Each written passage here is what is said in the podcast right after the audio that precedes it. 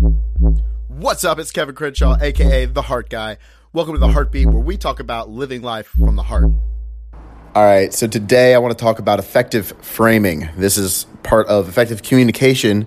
You can use this tool to make sure that your intentions are communicated in an effective manner, because so often most people's form of communication is arguing or coaching their partner or their friend, and um, it just leaves that other person feeling like they're being attacked and that they're not good enough, and that doesn't help your relationship or friendship. So, part of effective communication number one is like listening. you have two ears and one mouth, so shutting up and listening to them before you're like thinking about what you want to say next or what the heck ever.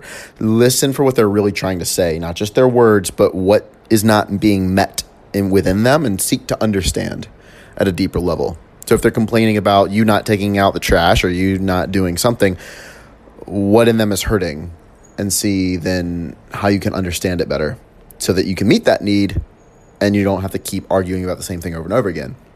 But effective framing is one way that if your needs are not being met, you can, or you're feeling a certain type of way with somebody in a negative fashion, you can communicate that to them without fe- them feeling like they're being attacked. And you can team up against this weird feeling instead of um, kind of attacking each other. So, effective framing goes like this literally say the words hey, I know this isn't your intention, but I'm feeling blank.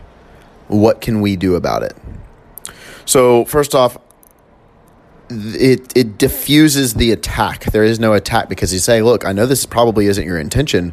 I'm feeling distant from you and I'm feeling like unseen, not valued, and unimportant."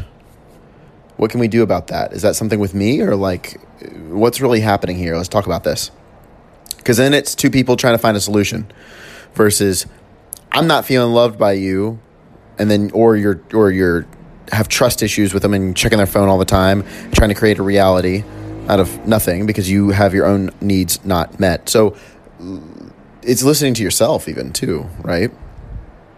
But when you come at it from that spot, that's really where the other person will go, Oh, wow, I had no idea you were feeling that way. And what I want to say too, really fast, you don't want to fill in that blank with, I feel that you're being this way. You never want to follow up that blank with, I'm feeling that you, because then it turns into an attack. It can very easily be that, and that's not love. So I'm feeling this way, and just talk about your feelings.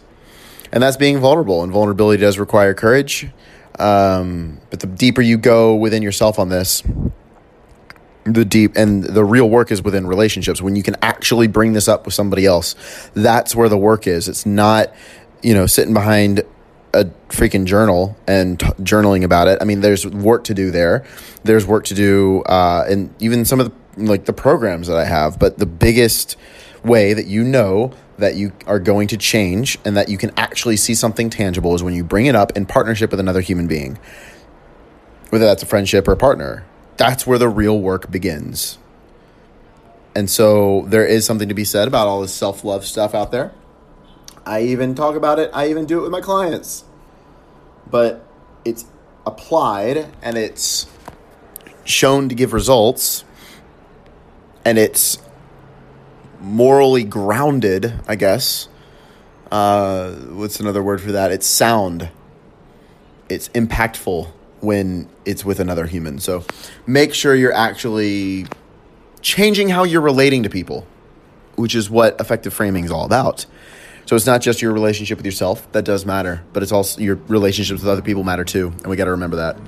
That's what I got for you guys today. Thank you so much for listening. And as always, put some heart into everything that you do today.